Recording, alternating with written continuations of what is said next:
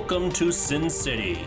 Get ready for in depth chat on new releases, iconic films, and plenty more for you cinephiles. Only on CMRU.ca and Feel Loud Images. And now, to your host, Nick Manenses.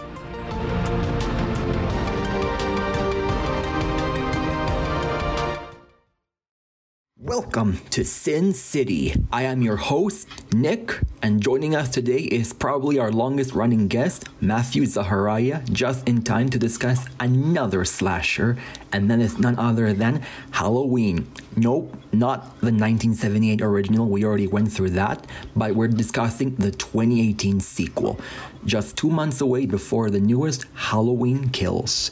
So, let me just get this out of the way when I say to me this film is this is a very important film to me because to those who know me well, Halloween is my favorite horror film of all time, and for them to make a follow up, and I mean a worthy follow up to the original film, it's like a dream come true for me, for all of us fans, and uh, for starters, Matt, since you've watched the sequel, the 2018 sequel last night, what were your initial thoughts on this latest and greatest Halloween film?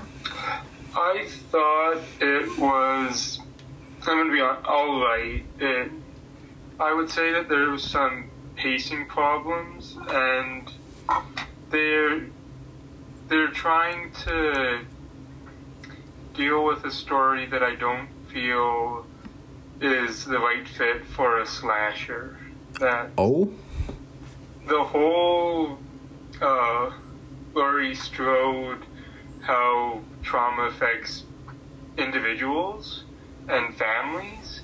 I feel like they worked too much on that without giving it enough space for that idea.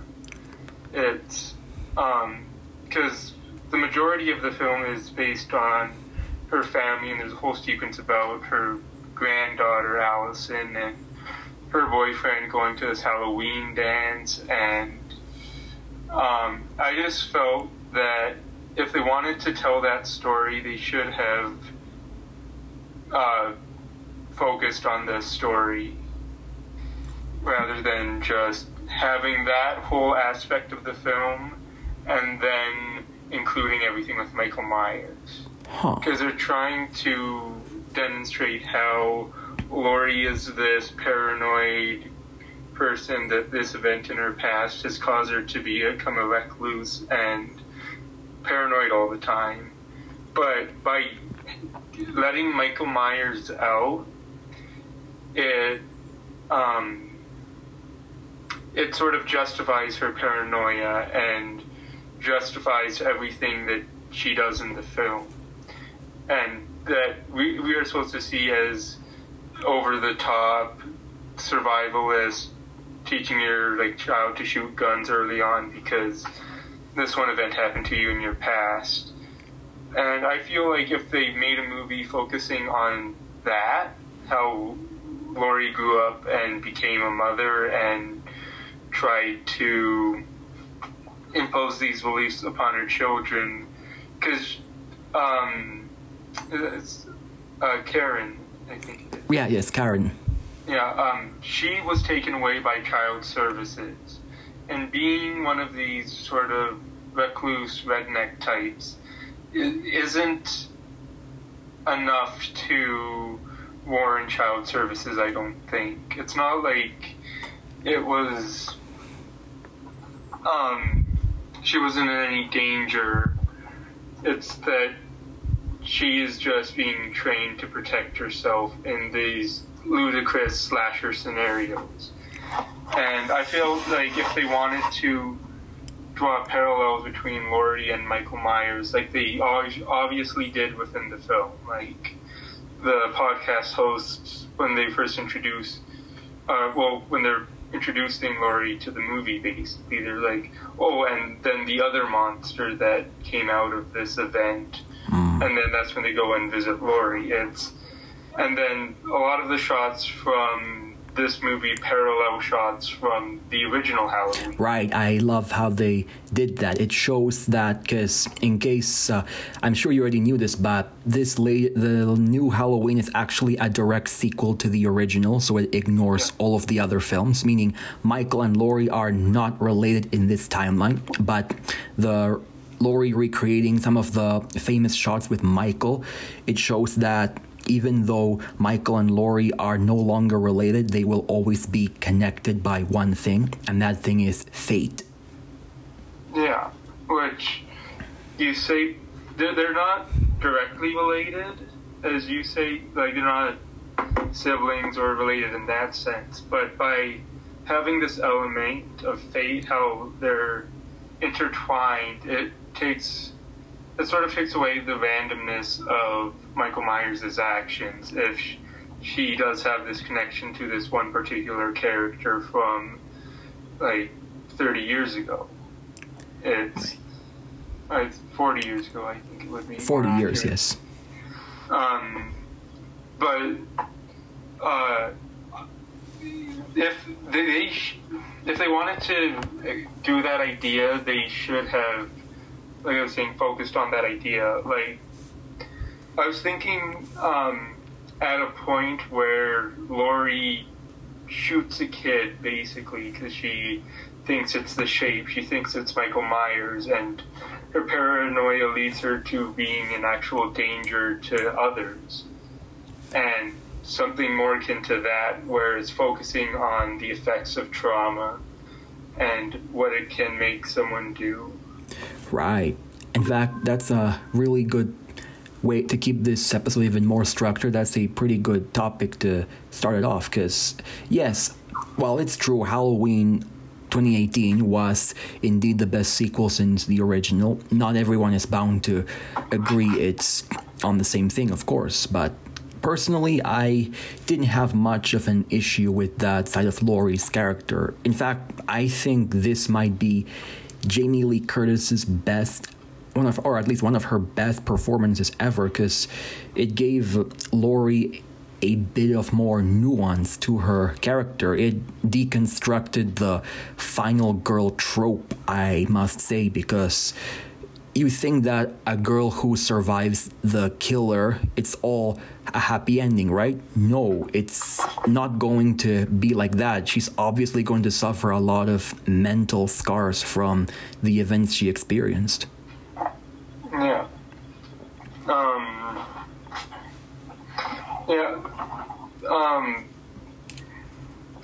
It, it is a. They sort of lean in on this final girl aspect. How at the end it is um, the three women, Laurie, Allison, and Karen, that end up defeating Michael Myers and trapping trapping him in uh, Laurie's cabin.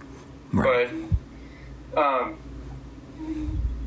with that, there's also um, an issue I sort of had in it is the incompetence of the male characters throughout the film because it's seemingly everyone, every male character in the movie makes a wrong or bad decision. Well, And that is a subject for debate for sure. The teenagers that we can understand it's standard procedure for a slasher film, but a one exception to that rule would be the sheriff or deputy, you know, Frank Hawkins, the guy who ran over Michael towards the climax. In fact, I think out of all the characters, he's the one that actually comes closer than anybody to killing the shape. Yeah, well, but that's the whole problem with that is it's killing the shape. If he was thinking rather than because the, the whole police um, of Haddonfield are on alert looking for this guy, and rather than calling in and saying I got a visual on him, I'm wherever he tries to do it on his own, tries to get revenge on his own, and because of that, he ends up dead because of uh, Doctor Dr. Sartain. Yes. Sartain, which is supposed to be a Dr. Loomis stand-in. Mhm. It's the parallels are obviously drawn with that, but he's taken his obsession with Michael too far to the point of evil. Right. Yeah, and now that we're on that subject, what did you think of that twist that Dr. Sartain turned out to be bad all along and was responsible for Michael's escape? Because, I thought it was unnecessary because oh, well because Michael Myers is a character that probably could escape on his own and having him be let out to um and having him need the help of a doctor to go on a rampage and he's not a very good doctor if we take it in that no. sense No. No. out goes the Hippocratic oath, and in goes, um, uh, let's release this serial killer on this town just so I can hear him say a few words. It's Mm, well, much like you, I'm kind of iffy on that twist. For one, it really shows how this guy is almost like an evil counterpart to Dr. Loomis, how both characters are obsessed with Michael Myers, but the latter lets his obsession get in on his head way too far. And I'll tell you something else. That scene, the Dr. Sartain, it turns out to be evil all along. The only reason that scene even exists, in my opinion, is because the filmmakers need an excuse, a plot device to bring Michael to Laurie's house and set up the film's finale. yeah, and that that's I would say the main conflict and problem with the whole Laurie Michael connection. If they wanted to do a Halloween film again and wanted to use these characters, but then they have to rework the script, script into a way where Michael is in the middle of the woods and stumbles upon Laurie's cabin. It's it takes a bit away from it the actions of his crimes to and part of the story as well to have to basically place the Strodes in Michael's lap basically it's Right. Yeah, that was the one part that nearly, just nearly by an inch, kind of killed my enjoyment for this movie. But overall, everything else I felt worked for me. And while we're on this subject, I think it's time we, of course, talk about our favorite homeboy, The Shape. Because I think if we exclude all the Rob Zombie films and all the other films just like they did in this continuity, I think this is Michael Myers at his worst, at his most brutal. Like, don't get me wrong, Michael's never been a nice guy per se, but just he's much more brutal, much more unhinged now because think about this for a moment. Michael, during his first killing spree back in 1978, he's only killed four people, including a dog. And his reason, his only drive is to kill. And he's been in, incarcerated for 40 years without ever killing or hurting anyone. So he has been growing more and more angry or more deranged. And on top of that, one of his victims got away and managed to hurt him. So, frankly, he is very pissed. And now he's free, just free to unleash that rage completely. Yeah, and you see it. I would say that he is very efficient in the movies. Well, in this movie in particular, like it's uh, um the best example I would say was that is when he kills the mother with the child with the hammer. 'Cause It's basically hammer, take the knife, walk outside. It's boom, boom, boom, all in three sequences. And I've, like, th- this is more of a rampage. I would describe it as. There's not as much stalking as there was in the original. Right, exactly. Because, yeah, again, this shows how Michael has gotten even worse because in the original film, he would he was very patient. He would take his time, stalk his prey right before going in and killing them. But here, he wastes no time with that. He just goes straight in for the kill. Gone are the days of creeping suspense. He is now just pure brutality. But is, is is that the Michael Myers we want to see? Is it the because as a matter of um, as a matter of fact, I would say that's a, a big yes because first off, good job with removing all the familial elements and bond he had with Laurie because that's perhaps the best thing they could have done. They wiped out the, the cardinal sin because Michael's killings in the film are exactly exactly what Carpenter intended. Like it's all random. There's no motive, no specific target. He's just killing indiscriminately. And at the same time, he's back to being, you know, all mysterious, not not even a hint of his backstory. This is exactly it's this is close to what Carpenter intended for Michael Myers for the shape to be, and I think the shape is back and better than ever here. I'd say burning in the basement isn't better than ever, but there's still another movie on our hands. Right? Yeah. Um. Yeah, but I feel like a lot of what made the original Halloween terrifying. I know we've discussed this. Is the stalking aspect of it, the idea that you're being watched and how he's just patiently waiting.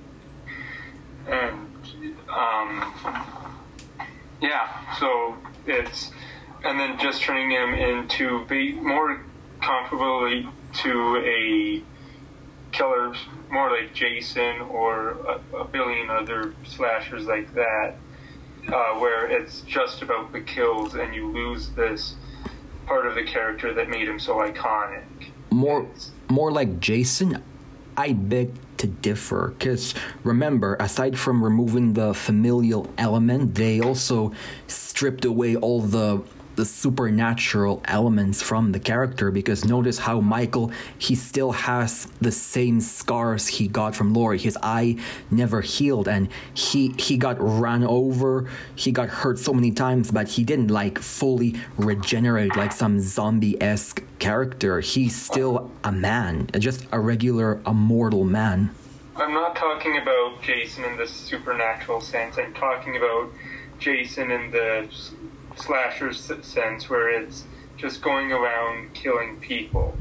And I feel what made Michael Myers iconic was this stalking aspect, how he takes his time with his prey and sort of plays with his food. Wherein this, there's not. You, there's one scene I would say he does that in is whenever the camera stays still, you see him go around back, come in the house, and kill that woman. Mm-hmm. And it's that that's the only and that wasn't that long of him standing there. It was a a couple seconds, goes through the back, kills, continues, and it's it turns Michael Myers from this slow, methodical killer into more of a rampage, sort of spree killing sort of thing, just well, out for blood and not really I feel like it loses a part of the character that of the Michael Myers from the original. Well, that actually it makes it really, but it shows just how how much worse Michael is because it's very fitting. He's he's pure evil incarnate, as we all know, and for him to just you know how he kills people randomly go, goes from one house to another casually no end goal inside that really it fits with what the character was all about to me just committing motiveless murder and remember michael he's he's pissed he's angry of course it makes sense that he's he's much more brutal here now with him keep shoving people to death all the time. He's more drawn out. It really makes sense with the character lore wise. And that, again, that's just my take on it anyway, my personal opinion. Yeah. But a problem I also have with the film is this is coming off the back of the original Halloween. Right. And in it, um, the asylum bus crashes and then he escapes then, and then goes on his rampage there. And you can give that a bit of leniency because he only killed when he was a child and nothing else since then.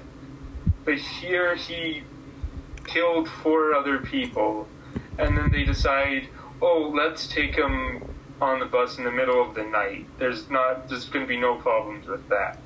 I feel, I feel like that was sort of like a daytime activity there, where if they're transporting him, it wouldn't be pitch black, middle of the night. Oh, it's not going to happen again, is it? Tempting fate. Yeah. So, Right. Well- like, because they know what he's capable of, and it's not just, oh, um, he's been silent for, um, four years. He killed five people still, and regardless whether, oh, it's just going to be fine, it's, it's not. So, Well, oh well, that's still that part. Yeah, I, I can excuse that one because after all, this is a, a horror film, and we need to find a reason for Michael to come back as well, and even more to show just how much of a badass Michael is. He's even he's even much more terrifying even without the mask because he's already by the time he escapes he's already nearly doubled the original film's body count even before he retrieves his mask. And on top of that since this is 40 years later at, in this timeline michael is 61 years old. And no not even old age has done a thing to stop him to stop his evil his brutality or efficiency. Or seemingly even a bullet, because he does get shot in the movie, but that doesn't seem to hinder it. He like he gets brutalized throughout the movie, hit by a car.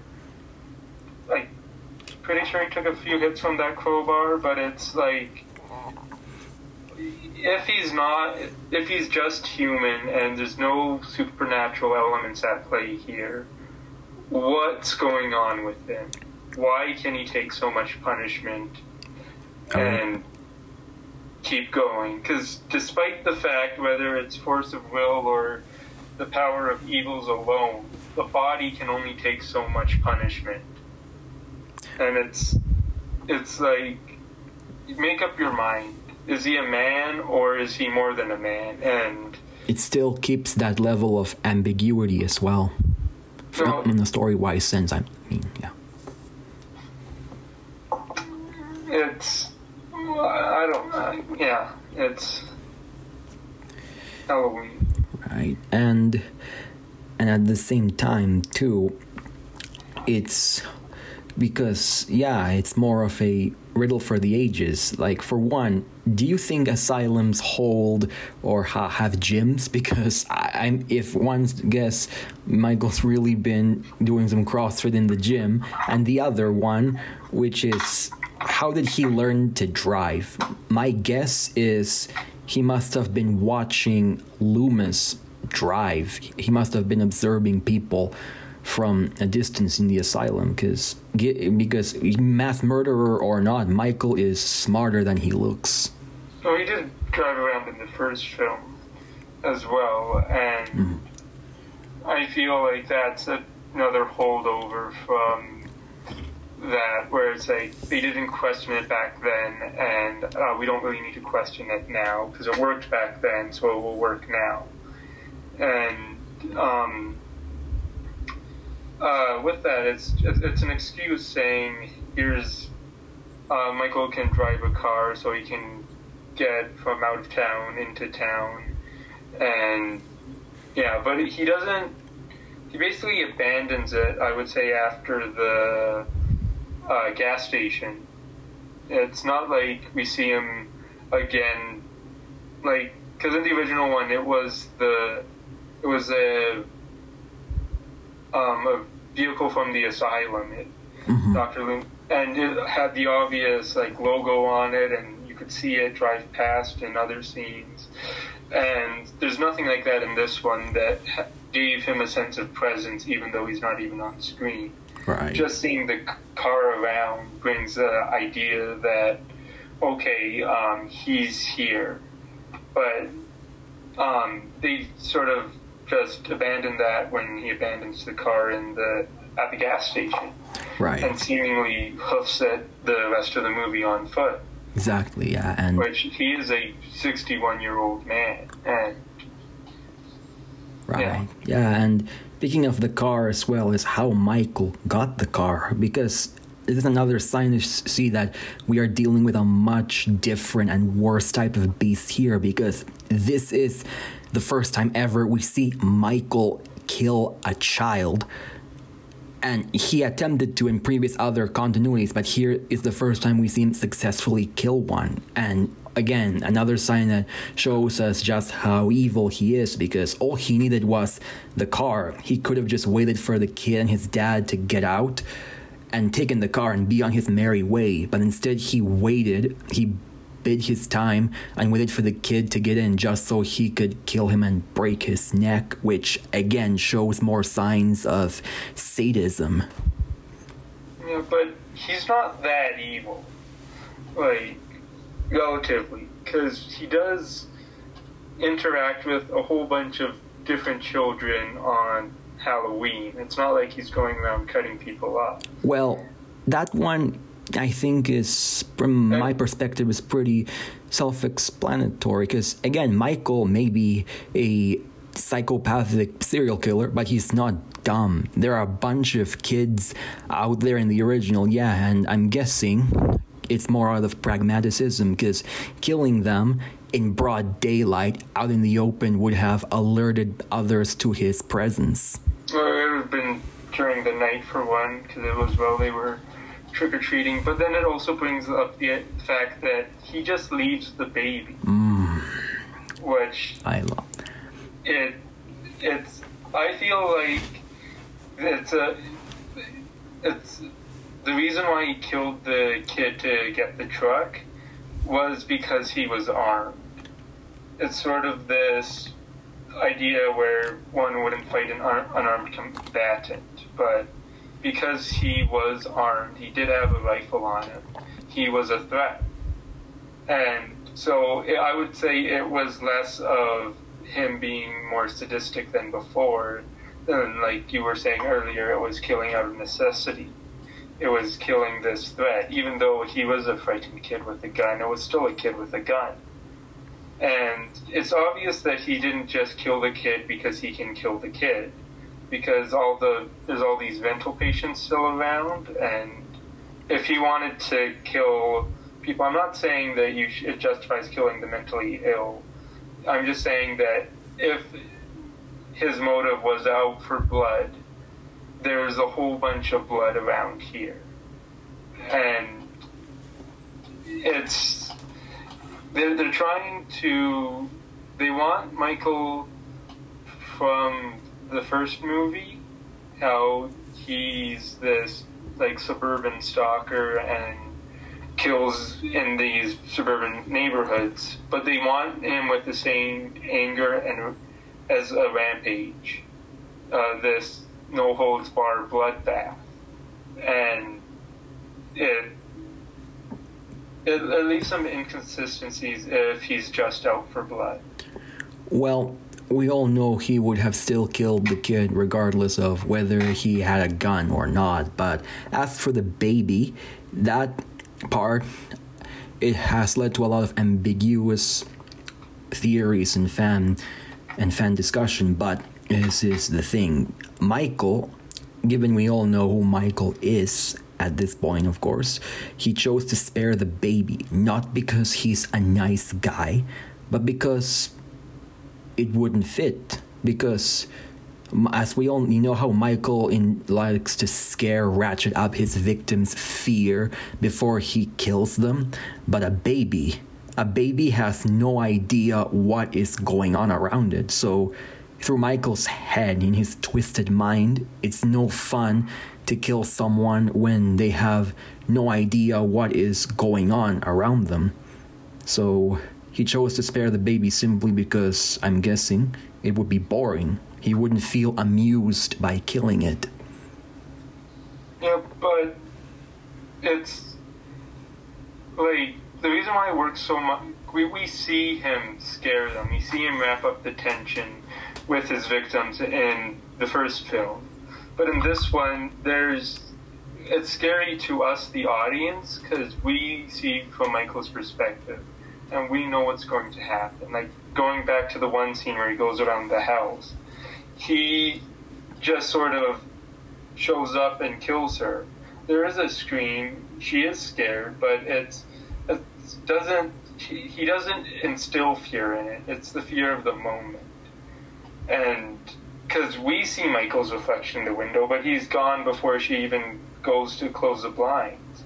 She at no point sees Michael in that scenario, and uh, they want to have their cake and eat it too. Basically, they want first movie Michael with a more more violent, quicker slasher film.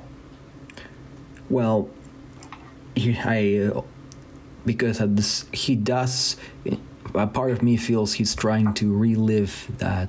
Actually, no. I sh- like you mentioned, I should stop looking more into it if we want to keep Michael as this force of nature. But at the same time, because when Michael is not so bad or not so evil, because that actually would be incorrect. Because we own Michael Myers is meant to be, you know, just he's a monster, a complete monster, one of the most evil characters in all of fiction, and there's no justification for any of his crimes. He is just irredeemable to the core. He is not this guy like Jason who deserves our sympathy. He does not. He's just this inhuman and utterly evil human being, this monster, with no chance of redemption or re- remorse for his actions. At the same time, that moment where there are actually lots of moments where he ratchets up the fear in his victims. One notable example is the the closet door scene, which again really shows how he's really the boogeyman, the monster that hides in your closet. He could have come out any time, but he waited until someone opened it so he could go pop goes the weasel. Yeah, but I feel like also that scene is more indicative of a tonal problem that the movie has. Because there's this tongue in cheek sort of, it's sort of like a sly jokes thrown in through the script that are supposed to be said by the character. This be like, you know, it's oh, it's gonna. Uh, there's a, like when the kid was saying, oh, there's a book, the boogeyman's here.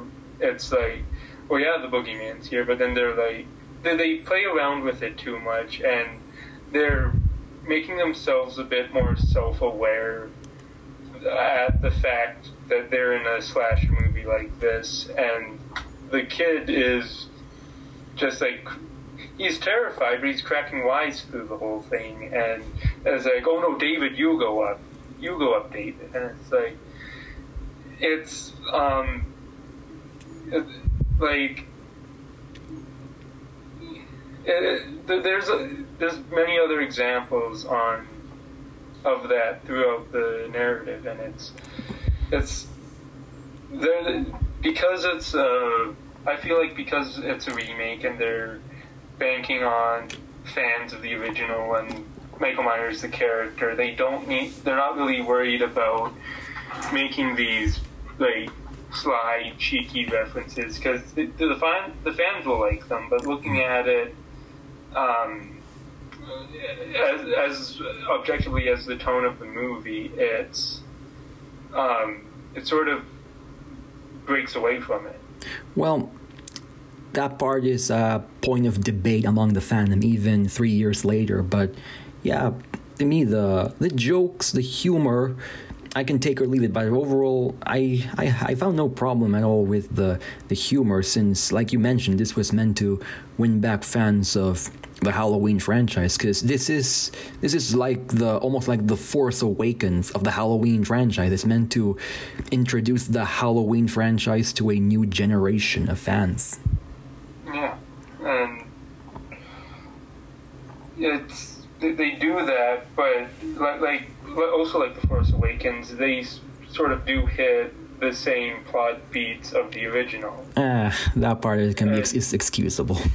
I know, given like given uh, how controversial Rob Zombie's Halloween is, at least it tried something different with the character. It tried to tell a different story in the same realm of Michael Myers. He tried to make him a different character than the one in the original. Right. yes. This one, they're um, they're, they're trying to do the same thing by introducing him to other characters, but this is the same 61 year old man from the first film, and people, it's if people aren't really familiar with this character, it's be it'll be like, okay, what's the deal with this old man? Um, that these two uh, investigative journalists are interviewing. Why is he so special? And because when we were first introduced to Michael in this movie, he is just a man. Right. And it's about like 30, 40 minutes into the film when he actually becomes Michael Myers. Right, when he puts on the mask, you mean? Yeah. Or, or even the bathroom scene is the first one we see him on screen commit violence. Because we see him strangle the kid, but we don't actually see Michael do that. We just see the kid get strangled. Mm-hmm. And the bathroom scene where he brutalizes those podcast hosts is the one scene I would say we see Michael Myers. And that is in a Halloween movie 40 minutes into the film. But unlike the original Halloween, where the whole time they were building up tension and uh, this atmosphere of terror, uh, this movie goes on and introduces us into a fam- family drama where Allison's dating Cameron. Oh, but they don't really like Cameron, and they're gonna have dinner. But oh, is Grandma gonna show up? And they're focusing on this element of the story, and because of that, Michael Myers gets pushed back to 40 minutes into the film. Well, to be fair though, because Michael Myers is the Halloween franchise at its core has been, yeah, Michael Myers is the character who appears in all the films, but at its core, the human face has been Laurie Strode. One could argue it's also Dr. Loomis, but it's more about Laurie in this case because again, it really pushing Michael more into the background. It really makes him more brings back to what happened in the original, where he's treated more as this grim force of nature rather than a fully fleshed out character. And it gave. I love how they. And at the same time, yes, there have been some things that Halloween 2018 is very derivative and it's goes through the same threads and beats, but then again, that was the intent with the film. This is a back to basics Halloween film. It brings the franchise back to its original slasher roots and it adds something that we never thought would be possible in a horror film, and it succeeded at that, which is adding pathos to this film by introducing Laurie and her clan because David Gordon Green said that this Halloween is not just a horror film, but it's also a good example of female empowerment about three generations of women coming together to fight against the man who traumatized them. And then that's another author saving throw in the sequel because something that the previous Halloween sequels failed to do was they introduced characters female characters included who were jerks and unlikable, which makes the audience want to root for Michael to kill them all, which goes against what the original stood for, where we couldn't empathize or root for Michael in any way. But in the film, from the female characters or the teenage characters, as you see, like Vicky, you know, the, the babysitter who opened the closet, she is, in her final moments, she is portrayed as, you know, being all she's a nice person but cares about the kids she's babysitting for and the same with her boyfriend who while he may be a stoner at least he even dies to save his girlfriend the characters though we get brief glimpses of them and their personalities and that they they in, are endearing to the audience. That way, you feel something for them when they're being stabbed and carved like jack o' lanterns. So it served as a purpose to also to as a way to course correct and show just how much of a monster Michael really is. Yeah. But um yeah, but just because you're writing a story about female empowerment doesn't also mean you write a story about male incompetence. Like um uh, with Allison in particular, she goes to uh, this Halloween dance with Cameron and then discovers that Cameron's kind of a jerk who gets drunk and cheats on her. And then she goes out with her other friend. Uh, Dave. No, Dave. no, no. Yeah, yes. No, Oscar. Oscar, the guy who Oscar. dressed with the devil. Yeah, yeah, I think he's a vampire. Uh, right. Uh, one. Um, but and then immediately after they leave the party, he starts hitting on her, Mm. and then um, he, because of that, because of that reason, that he decided, oh, now it's a good opportunity to hit on her after she just yeah. basically just broke up with her boyfriend. Um, he gets killed, and when he tries to scream for help, she just thinks he's mess- she's messing with him. And then there's uh, the father, who is Uh, Ray, uh, Allison's father.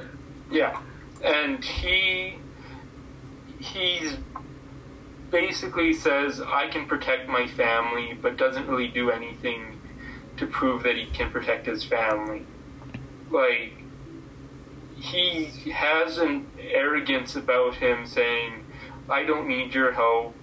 Laurie, I can protect my own family, but does nothing. He doesn't even lock the doors or um, have an alarm. Like Laurie points it out, he doesn't lock the doors, has an alarm system, Mm. and he's portrayed as this sort of pathetic male figure in the movie.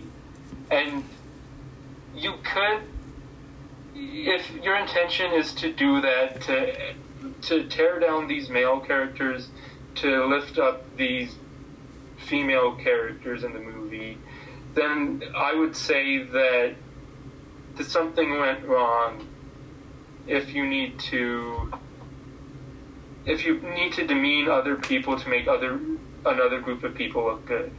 Okay. Time out. Time out. Matt, first off, really, I appreciate these concerns about you. True, again, this is not by any means a perfect film. No, not everyone's bound to agree, but let's take a moment to just take a deep breath and think. Think. What is there anything um, in particular? It doesn't have to be big or small. Anything you liked about this new film? I the positives, the positives. Yeah, I, I'm sorry, Nicholas. I didn't mean to No just complain about it the whole Oh, time. no worries. Th- these are concerns I have about the movie. Um, I do like they do a good job with the kills. For the most part, I would say that they're done practically. hmm Um, I think there was one instance where I could tell like some of the blood was digital.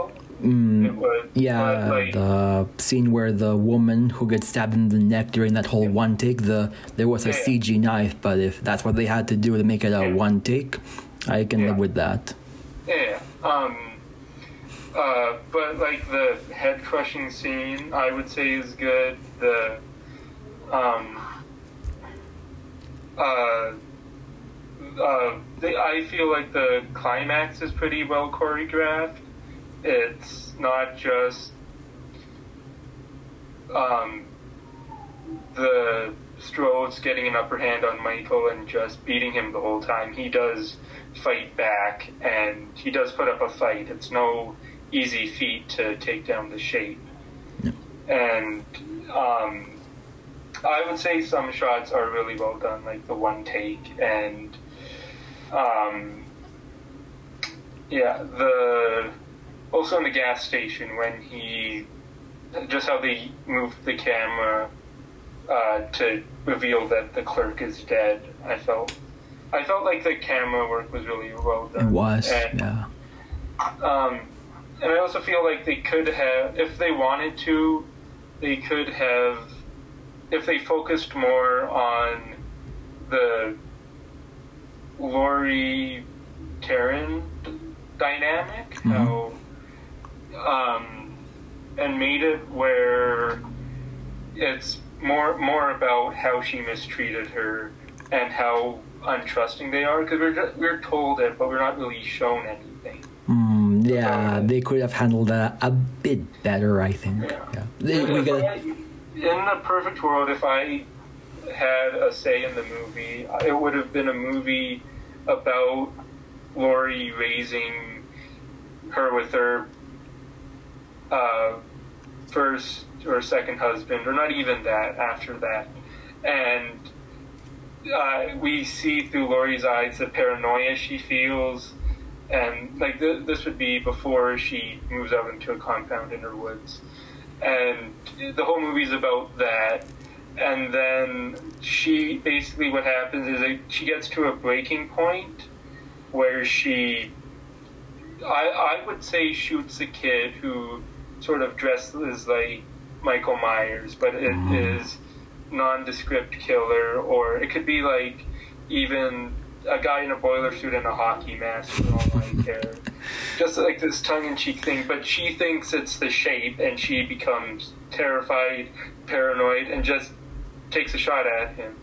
She could kill the kid. She could not kill the kid. Ah. Let's say for this one she doesn't, but she's arrested. Um, she goes into to court, gets a mistrial, and or not not a mistrial, but she's convicted of manslaughter, does, does a few years in prison, and then we see her come out, and that's why her daughter was taken away. ah, Not so because she tried to prepare her, but because she shot a kid, and her paranoia led her to shoot a kid. And then the movie ends. The movie ends with cuts to a shot of Michael standing in the asylum with his rock. He can have his mask for all I care.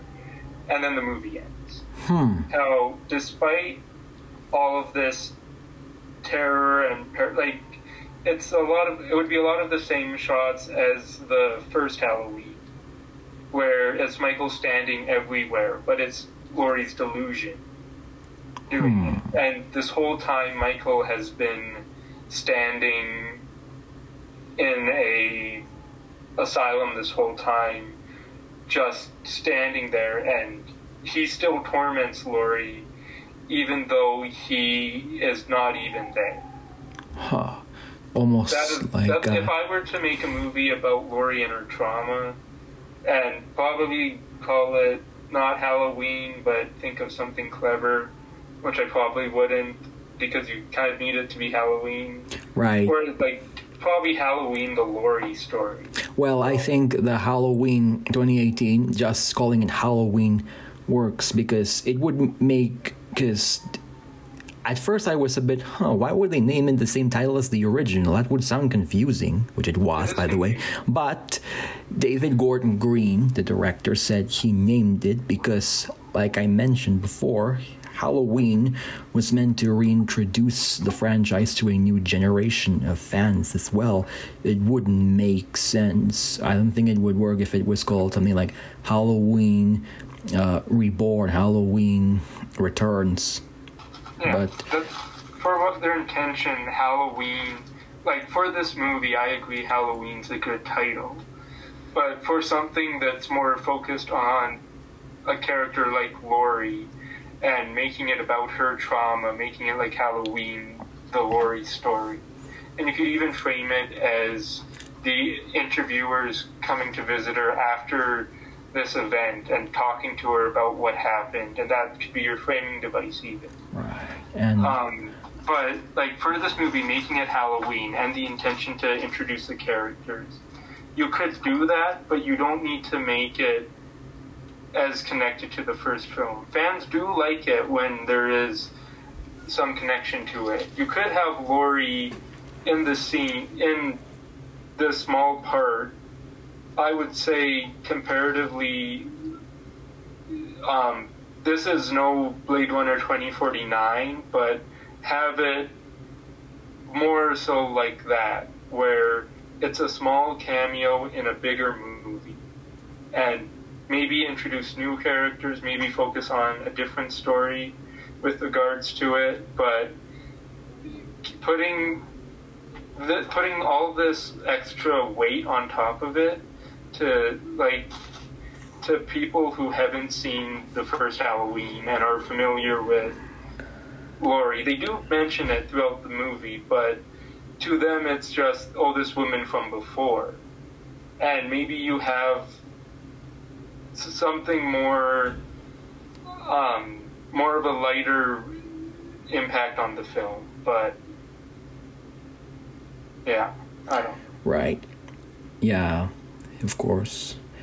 To it doesn't need to necessarily bridge the gap all the time, that's for sure, but if this is what they consider the because this new Halloween sequel is essentially a mixture of old and new, essentially telling a new story while also bringing just the stuff we love, you know, just for nostalgia's sake, yeah. But also, another thing that we really need to talk about this new sequel is the music, of course. Like John Carpenter has returned to this movie, his first involvement in the franchise since Halloween 3 Season of the Witch, and the music is top notch.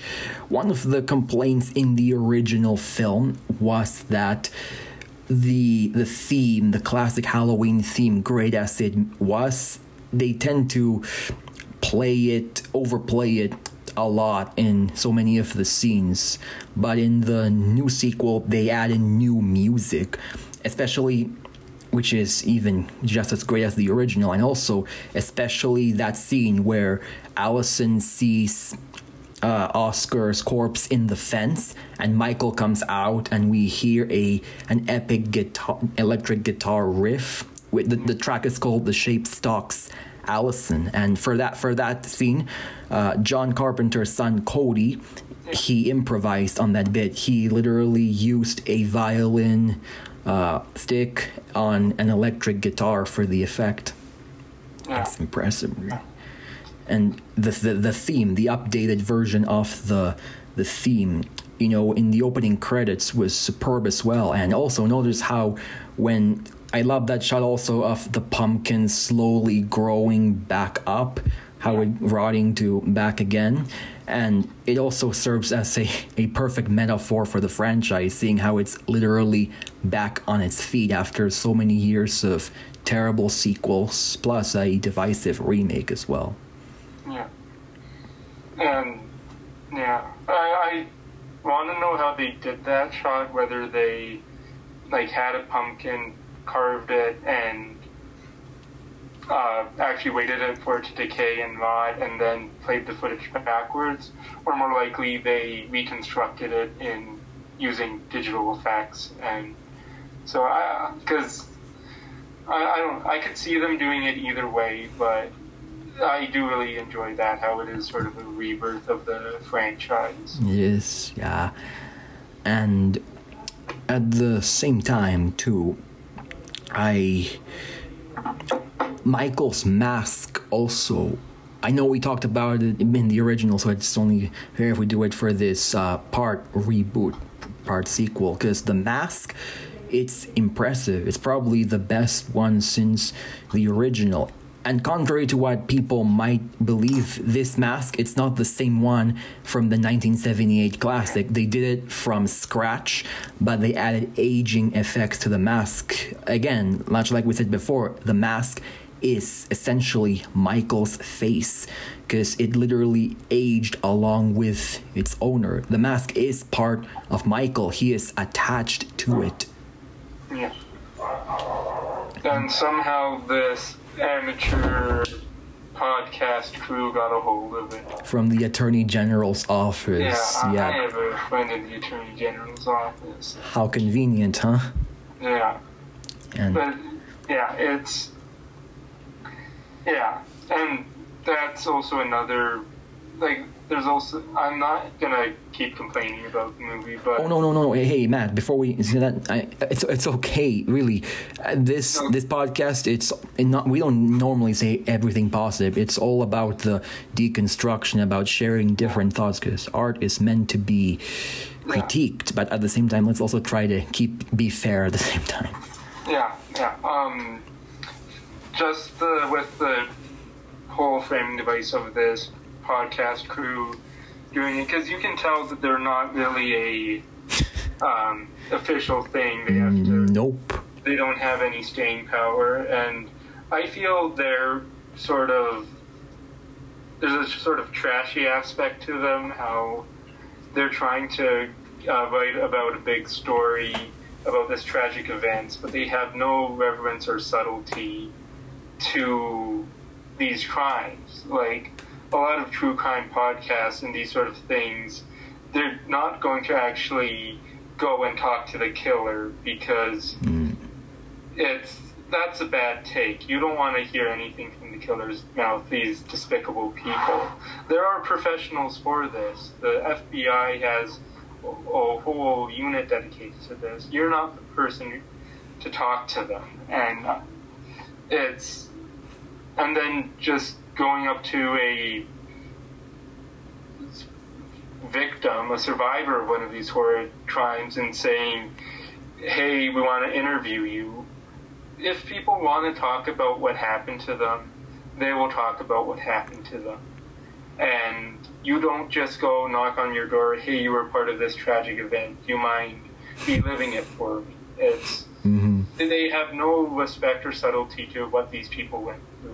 Right. Yeah, and it's an ethical. Yeah, that that's another point of the film too. With the podcasters, yeah, it would be an understatement to call them unprofessional, and not just that, because they even record when they go to the asylum to talk to Michael. They record the conversation from feet away, like like about ten feet away from the suspect, and they even record in very crap with very crappy loud noises in in the car no less and as screen junkies pointed out which is by the way my favorite youtube channel they decide to release they decide to release I mean record their episode on the 40th anniversary of the massacre on the day of the massacre instead of releasing it on the day of the massacre Yeah. Um, but it's it's not an ethical practice of doing a podcast. You, there's a certain disconnect you have to have to and respect for what happened. And it's like um, Oscar was saying earlier to Allison. Oh, it, it was only only four people died. It's compared to things going on now these days. It's not a big deal. And it's like, shut up, Oscar, you asshat. It's people are people, and they may be just statistics if you're watching them on the news or you just hear about them. But they're not people to the people who lost them. And you got to keep that in mind that whether it's part of a mass tragedy or not, people are going to miss the people that are gone. right yeah And yeah. Um, but also back to the podcast for a second. It's also what it seems like is, again, with this male incompetence that I mentioned earlier, how even in this podcast duo, it's uh, the man who seems to be making all these wrong decisions. Like when they went to interview Laurie, um, he his arrogant ass thinks, "Oh, we're this big podcast people. She's gonna let us in because she wants to talk to us." No. And then the more sensible, reasonable um, female host says, "Oh, maybe we should give her a bit of money. Maybe we should do that." And um, it, it's it just is more uh, of what I mentioned earlier of making a film by tearing down others or showing other people in this terrible light. And you can do that. You can make. There's a lot of good movies about that, but I don't think it fits. Um, like the tearing down people to make other look better in a slasher film. I wouldn't think anyone in the movie is an ethical target. No one is evil enough to deserve to be killed. Like, I was surprised that Cameron didn't die for being a bad boyfriend. Mm. He was a bad boyfriend and he got off scot free. He had a lovely time at this Halloween dance and um, oh what do you think he's gonna think that his friend Oscar got murdered and he lost his girlfriend but oh well I'm not dead. And on top of that, he even impeds Allison's survival, unintentionally, of course, when he threw her phone in a bowl of nacho cheese, cause which basically put her life at risk since there's some mass murderer on the loose, and her mom and grandma were trying to call her to make sure Well, she's safe. But if you also think about it, if she stayed at the dance, if she didn't walk out, her and Oscar would be safe. Because we are told earlier that they evacuated the dance and they would have found Laurie there. And, well, not Laurie, sorry, um, Allison there, and she would have probably got a ride up to the um, cabin where they probably wouldn't have ran into Michael or any of this. It's um so I don't know. It's they were fine, but because she um, well, I guess it's Cameron's fault in the end because he is sort of an asshat. But Hmm. um, it's like he's fine in the end, and like no one did anything immoral to deserve being killed by Michael, even though these po- podcasters are doing it in the wrong way and shouldn't be going about it this way. It Doesn't- mean that they deserve death, and Right.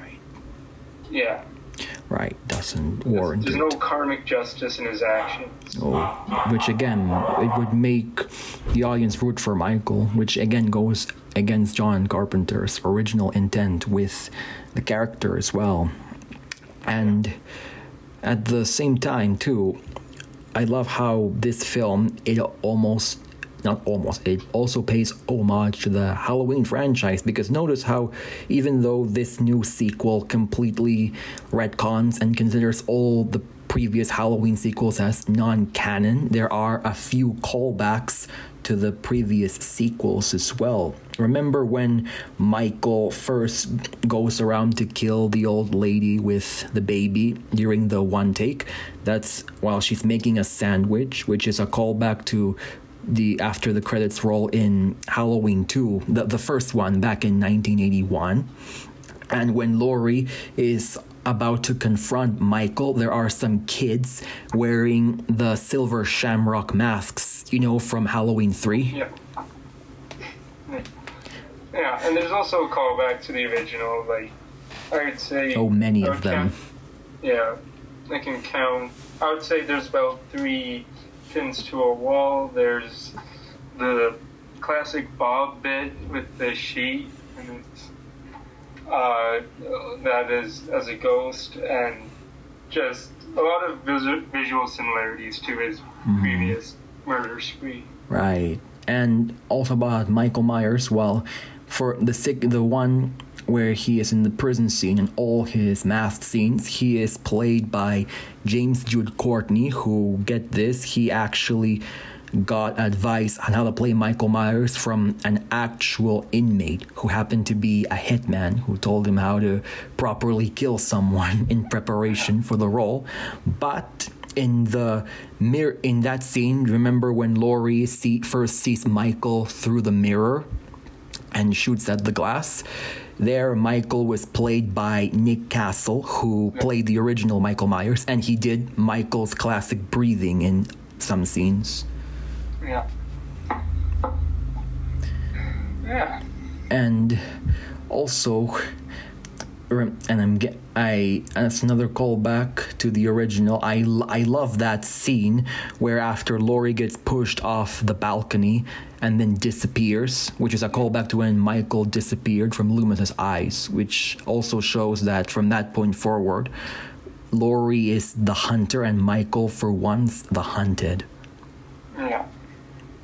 Which is kind of a I don't know. I find it it's kind of a oxymoron in that sense where it's uh, the hunter is the one that is lay, uh, that fell out a window and is laying on the ground. It's um, even though that they just disappear at the end. It I, I find it kind of ironic how that to signify that who is the hunter and who is the hunted is by putting them in such a vulnerable, um, defeated position. right and and michael getting burned we all know that will not work out at all since we've seen halloween 2 where he got burned to a crisp and then came back years later all fine Wait, did we see Halloween too? oh you got me there man you got me there and it's even According to this, there is no Halloween. exactly it's unofficial now it doesn't exist but also it's both creepy in a way creepy awesome both that when as michael is literally being burned and the fire is circling around him he doesn't move a muscle he's just staring at Laurie.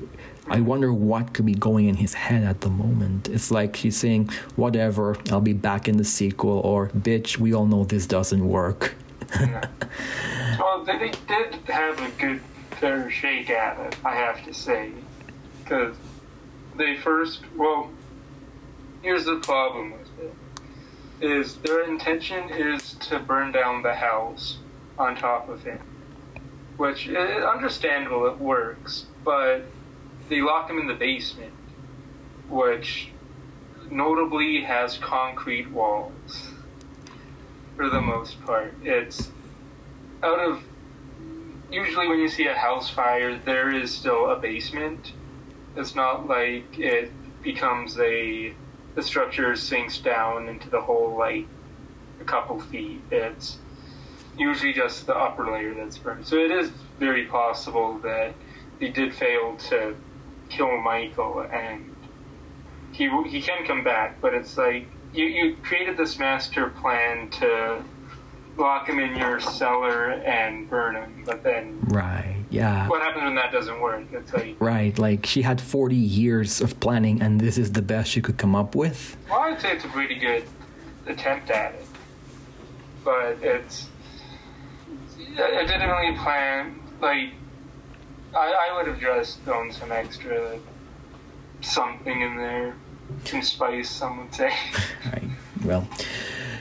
And what amazes me too is much like with Jordan Peele in Get Out, because this is a, a horror film, a great horror film, in my opinion, anyway. Of course, we don't expect everyone to share the same as me, but and David Gordon Green, he was best known for making dramas and comedies, and this happens to be his very first horror film, and it was also written by his pal Danny McBride, who is also known for appearing in comedies such as Kenny Powers together they they they created this script back in 2016 and they pitched the idea to John Carpenter who by the way by all accounts he loved the script and he served as a supervisor for them and and he produced it as well, as well Right. as Jamie Lee Curtis. right in fact yeah John Carpenter he, I think he's more into music now he hasn't really directed anything since 2010 with the horror film The Ward Yeah. And at the same time, something which I always love to bring up whenever Halloween 2018 comes to mind is that it is now the the highest grossing slasher film of all time, the, uh, surpassing Scream, which came out in 1996, and by the way, is turning 25 this year. Well, yeah, but back to what you're saying about uh, comic comedy directors doing horror. I feel like a good joke, a good scare needs a setup and a punchline. Like what you can do is you can just say the punchline and then laugh afterwards, and that's what you see with a lot of the um, what jump scares are basically. They're this instantaneous flash of uh, scary face or whatever, and to have a good a good scare is you need to give the audience a hint that something, a sense of dread, right. before you can get them. And yeah. So right. I feel like that's why a lot of comedy directors are seeing success in the horror genre. And I know we haven't really seen the inverse of it, I would say, the that horror directors going into comedy, but I think I heard Ari Aster say that he's in the mood for a comedy next. Oh yeah, he he, he will. He is making comedy. Yeah, a, a black comedy, of course, with Joaquin yeah. Phoenix. Yeah. Yeah, but um, I feel like they're not mutually exclusive. There is a, also a lot of good horror comedies out there. Right. Exactly. Yeah. Yeah, and I just gotta say, because this film, the the new Halloween sequel, it's like uh, I mentioned in the opening, it's a dream come true for me. Because the Halloween franchise has been in a lot of ups and downs lately. Even when it's down, it's, it had has it has its fair share of moments, but it has been dropping in quality lately. So it's just it's just so cathartic, such a relief to finally have a sequel that in my opinion, of course, really brings the franchise back to its former glory. And for the first time ever, and I think you and I can say the same, we are just more than enthusiastic for what comes next in the Halloween franchise, the one that kickstarted the slasher genre in the first place. Yeah. Or rather, popularized it anyway. Mm-hmm. Yeah. yeah. And Lot said, uh, to cap this episode off, what did you think was what was your favorite scene from the new Halloween? As I mentioned earlier, it would be the head stomp one. Mm. Uh, because I don't know, I just like a good head explosion effect, and that one was pretty good. Was um, say uh, something. Uh, another moment I liked was I do find it. I do. I did really enjoy the Bonnie and Clyde partner costume. Mm. Um, they played with the expectations there. I, I thought it was really fun. It was nice, yeah. And the head stomp scene, yeah.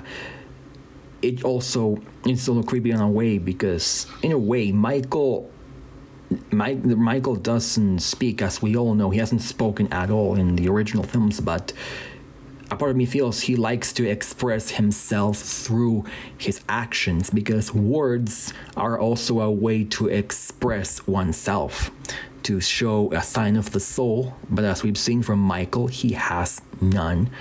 And in his way, I was thinking, you know, Michael stomping on the head is actually him saying something, albeit non verbally. And if, of course, it's two words and seven letters. Um, yeah. I, uh, oh, and also, one more thing, too, and also notice how after he stumps the head, he does his classic head tilt. Yeah, and we also saw that with um, in the washroom with uh, the female podcast. Ah, uh, uh, yeah, yeah, Dana. She yeah. was looking at the graffiti in a, a peculiar way, but um, yeah. I, I wonder if it has ever occurred to anyone that maybe he's just incapable of speaking. You know, he's um, mute. well, well, Dr. Sartain did mention earlier he can speak, but he chooses not to. Well, how do you figure that? You know, how how can you figure someone can speak if they've never spoken? Well, Hmm. Uh, Very good question. Uh, so I'm going to ask you, Nick. What was your favorite part of this movie? Well, for one, it had to be the entire one take scene, both on a story level and a technical level with the cinematography. They did a few tricks, of course, to make it look like it was done in one take, of course, and a really great way to emphasize that Michael is back again. The this is it has been advertised so many times in different trailers and promos, but this is probably the perfect way to show that the shape is back in action. Yeah. It was this is quite also a great film ex- theater experience as well. I've watched this back with my brother in the theater back when I was starting my second month of university as well. It it was such it was really a dream come true for me, and I'm really looking forward for the sequels as well. And Yeah. a scene we I also want to discuss as well before we continue is the the bathroom scene as well as we can see in the background that how Mike we can see Michael killing the gas station attendant in the background, which also throws back goes back to the original Halloween where we see just bits glimpses of Michael, small glimpses in the background. Really nice throwback and it also leaves a very disturbing implication with the, the teeth scene. Did Michael remove the teeth after he killed the guy, or did he, or is that the way he did it? He literally killed a guy by ripping his teeth out. I feel like the teeth falling out are part of the scuffle in the bathroom, how he slammed his head against the wall multiple times, and I think it wasn't a intended pulling out, and then it was more of a cause of it was more a repercussion of him of the conflict they had. Right. Ooh, right. And and again, him dropping the teeth on Dana while she's in the bathroom. Again, more signs of Michael's sadism on how he like he he wants to scare her and like just torment her right before he goes in for the kill. Yeah. Yeah. back James Jude Courtney, the stuntman who played Michael Myers, said that he based his movements on Michael like that of a cat, you know, st- stealthy and agile.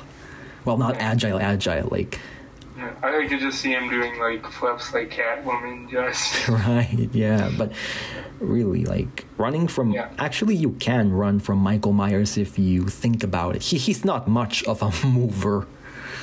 Yeah. But it's he's relentless, and I think that's the best word to describe him is you can run, but for how long? right like like you mentioned before that he is essentially death and no matter how fast you run death will always catch up yeah but really love how they made michael myers more a human more to an extent more mortal as well this was an enforced trope too because David Gordon Green and Danny McBride said they grew bored of Michael turn into this Jason esque type killer. It's more scarier when the thing that's chasing you is mortal, but still has the cunning and willpower to fight through whatever you throw at him. And I mm. love how they succeeded with that. But yeah, so also I would like your one more honest take from you. How would you rate this new Halloween sequel from one to ten? I would say seven. It That's fair. does a good job of doing what it's supposed to do, but the pacing is a bit muddled and some inconsistencies. It could have been better, of course, yeah. Yeah. But then again, Yeah, but I feel like it does do a good job of setting the bar for these horror remakes. Like, I know. oh, um, rem- remakes or reboots? You- uh, whatever, whatever they're calling them now. Because I think this one was technically like a reinvention. So, like, I know the next big one coming out is Candyman, and I would like to see how they reintroduce that character. 'Cause- right. And I know, and also David Gordon Green will be returning to direct a direct sequel to The Exorcist, which is also the same title as the original film. I think that's the new trend now. I don't know if Halloween started it, but I guess that's like the new bread and butter for horror sequels. Yeah, well, yeah. Uh, it, it might be one of those things where because one of them was successful, they're going to try all these other ones. They know there um, talks about redoing the thing, which I'm optimistically skeptical of because mm. I do really enjoy the thing, but I would like to see. I wouldn't um, hate hate it out of principle just because I really like one movie, and that doesn't mean there could be another good one. So I, I, I want it to be good, but that's to be seen. And if there, it might lead to this burnout culture we've seen in other franchises, like more more so the sci- science fiction one where they keep trying to reboot, like Total Recall, um, Star Wars most recent, well not most mm-hmm. recent, it's been a couple years um, Star Trek, even not with like Discovery and all that, and even the um, Chris Pine was right. It's, yeah, it, it, it got to a point where they found some success, but it eventually didn't work out. People saw what they're doing and um, uh, sort of got tired of it. So we, that's to that's to be seen. Like if they do a really good job of it and try and squeeze a bit more life out of these characters rather than just letting them rot in someone some producers I don't know IP seller I guess. Right. It's a hit or miss for sure yeah. Yeah but and... it's um, it's good that they're at least doing something with it unlike characters like Jason or Freddy who have been relatively quiet for the mm-hmm. past few years. Dormant, I, yeah. Yeah, I know Jason more so is due to legal trouble, and they did try and do a Friday the 13th, which it has fans divided. Right. Well, yeah. Um, out of all the the big three faces of horror, Freddy, Jason, and Michael, looks like Michael is pretty the lucky one here. But the closest thing we've seen of Freddy and Jason so far have been in video games. You know, with Friday the Thirteenth, the game, and of course Dead by Daylight, albeit yeah. the remake one anyway. Yeah, but that is not enough to a cameo isn't enough to keep a character alive on its own. Because if right, that are. was the case, then Mortal Kombat has been doing a job, good job of keeping the Predator and Alien and these the lifeblood of these characters, even though we haven't seen a right. movie in a couple exactly. years. Yeah, and but um, it, it gives the fans what they want. They want this experience of either playing a killer or being in uh, one a slasher movie. Exactly. yeah.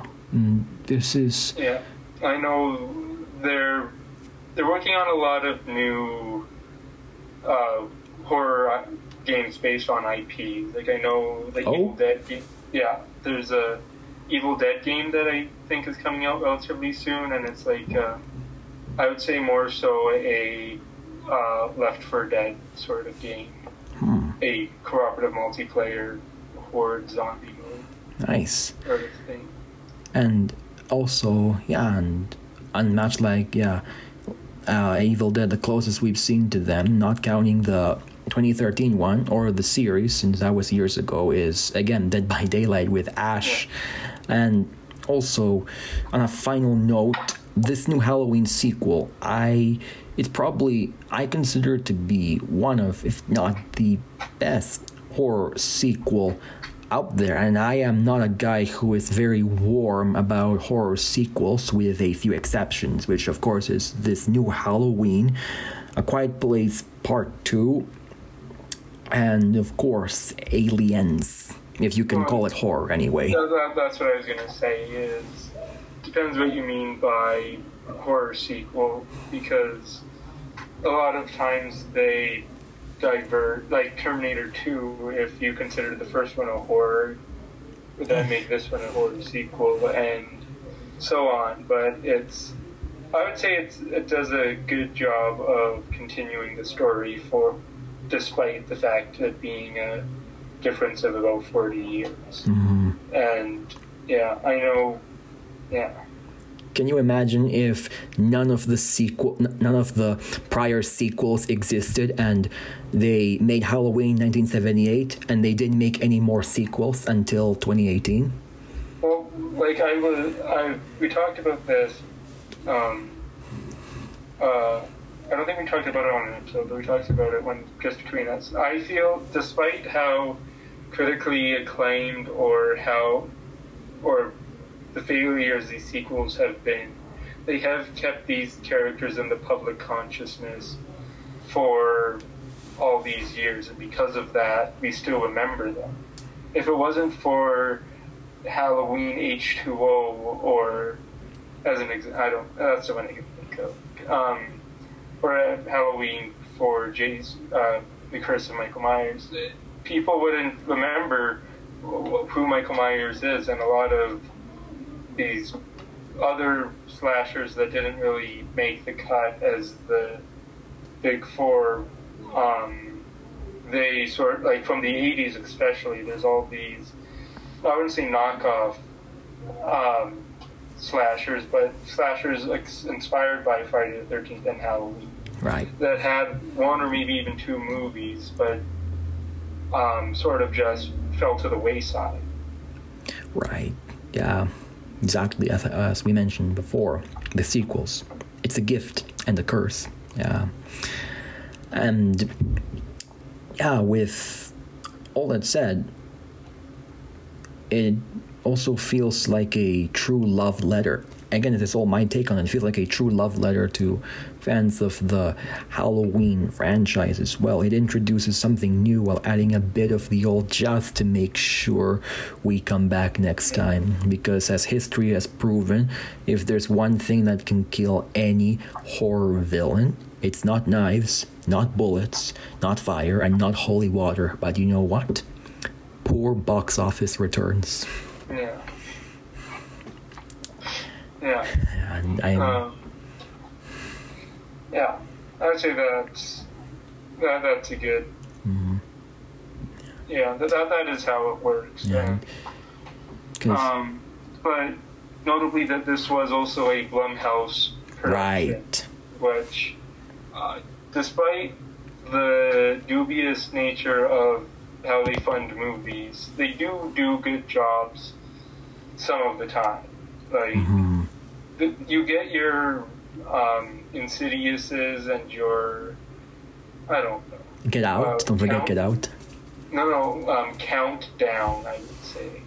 Or um, Ready or Not Ready. Um, there's another one I'm trying to think of. It's um, Truth or Dare. Oh. Like, all these um, gross out, uh, look at these wacky people and look, they're. But they do make some good stuff, and they're giving money to the right creative people. Mhm. And um, as long as they if they need to make a countdown or a truth or dare to keep their coffers full, then I'm I'm not going to see it, but I'm not going to say it's ruining horror because by doing that, they can make these more creative stories, these more risky stories. Well, I wouldn't say Halloween, but I'd say something more like it was Invisible Man was a Blumhouse production It was, yes. yeah, some, something more like that, where the it's more up in the air, but they're giving money to people who want to make movies, not want to make money. Right, exactly. That's true. And at the same time as well, I with two more sequels on the way, the next one called Halloween Kills and the ne- one was coming out next year, which is titled Halloween Ends. I am praying that this one they really end this franchise. They put it to rest. I wanted to see it happen, have a proper closure because you know how most slasher franchises, especially Friday and Nightmare, they keep teasing this is going to be the final movie, the final chapter, the final nightmare. But give or take five or a few years later, they're gonna make another one just to squeeze in a few dollars out of us. Yeah. I, but I feel like with that is, I want to say Halloween's in the right hands. I'm not mm-hmm. sure who exactly has the ownership, but if the director had to ask John Carpenter's permission on the topic, I, I, I want to say that he has retained, he has regained control of the property, and um, if they need to get his permission to make these movies, I think he knows when to stop because that's why we don't see the Thing two or um, Prince of Darkness two. We did right. see Escape from New York, LA, which right. is.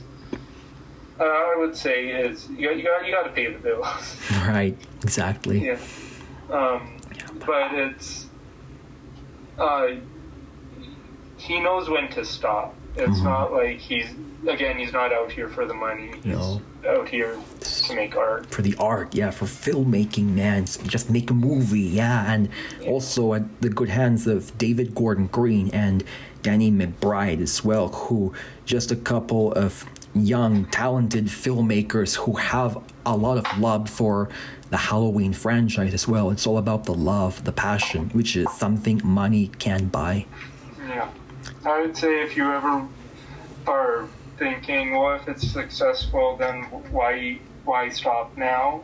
Just take a look at The Simpsons. They're going on to like their 30, 32nd season, and it's like I, I, I watched mostly the entirety of The Simpsons, and there you can see a drop in quality and effort into the show. Mm. There's usually one or two diamonds in the rough of like good episodes now, and that. But other than that, it, they're trying to beat. They're beating a dead horse. Mm-hmm, exactly to the point that it's no longer a horse anymore. Yeah, yeah. and for what for the final note on this episode too it's also such a relief that since who also know me my my teenage years, I grew up with slasher films, and the slasher genre has been on quite a decline, especially during the late 90s, with the exception of Scream, of course, and during the 2000s with bad remake after bad remake. But it's such a relief to see the slasher genre return back in this new era. Aside from the new Halloween sequel, we also have Hush as well as um, well, uh, Ready or Not and uh, Happy Death Day as well. Yeah. Yeah. They're breathing um, new life into this supposedly dead genre. It's genius. I would ask you a question. Shoot. If, Go on. Um, one slasher that's, let's say, not one of the big three, the that you would see that you would like to see get remade into a um, Halloween style remake? Is there would there be? Hmm. It's a very good question. Very, very good question. Well, personally, I would have to go with Leatherface for sure because yeah the i feel that the story could go in new, new directions. It's in really new and exciting directions especially since the texas chainsaw massacre. I'm not saying it if that's if it really deserved a sequel or not that's up for debate but the original film as we you and i both know ended on a pretty open-ended ending and almost like a cliffhanger of sorts i'd say. And it has been the Texas Chainsaw Massacre is hasn't received a new or recent release, so it's much like Halloween was at the time. It's a pretty dormant franchise, and I could see it return as well. I know one that I, I think they could do a lot more with is um, the miner from My Bloody Valentine. Uh, Harry Warden, right? With the gas mask and the pickaxe. Yeah, yeah, a classic Canadian horror. I think it was filmed in Nova Scotia. Um, but it's um, I feel like the whole like dating scene has changed, which they can do a lot of that, and if um, they want to, they like because the original the original one, his crimes are motivated by tragedy, and you could sort of do a similar thing where it's one of the survivors is motivated by what happened to them and try and, in a perverted way, get their um, anger out by committing similar crimes. And they did try a remake, I want to say in the early 2000s, My Bloody Valentine 3D, but um, no one's talking about it. So I feel like that that one would be an interesting one to reboot. Hmm. I think you may be right about that one. Yeah, yeah, more like a few updates as well. Yeah, Yeah. for sure. Yeah, anything with all these with Candyman, The Exorcist, all some horror films getting new sequels, almost like soft reboots. So many possibilities. And with all that said, that's all the time we have left. I think it's safe to say we covered pretty much everything we need to for this newest film. Once again, thank you so much, Matt, for your return here on Sin City. And we will be back on September to cover new, fresh content for you all. But until then, thank you for listening to Sin City. This has been Nick Meneses with Matt Zaharaya. See you next week, same time as always, only on cmru.ca and Feel Loud Images.